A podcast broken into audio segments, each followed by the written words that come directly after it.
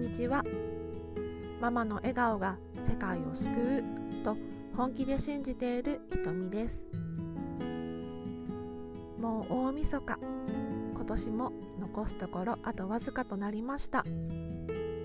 皆さんは今年どんな1年でしたか？例年とは違った年を送られた方も多かったのではないのかなと思います。私も子供がいつも支援センターや外に遊びに行っていたのですがそれが閉鎖され子供と濃密な時間を過ごしていた1年でした。その中で少しイライラしてしまったり旦那さんと喧嘩をしてしまったりそんなこともあったのかなと思います。でもそれも含めてきっと。来年はもっともっといい年になるんじゃないかなと思っています。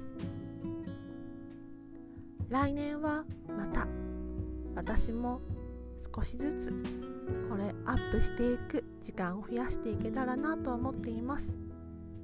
皆様が今年あともう少しの時間を笑顔で過ごせることをお祈りしています。そして良いお年を皆様お迎えください。ありがとうございました。では残すところあとわずかとなりましたが皆さんが笑顔であ今年も良かったなって思える一日になりますように。それではまたひとみでした。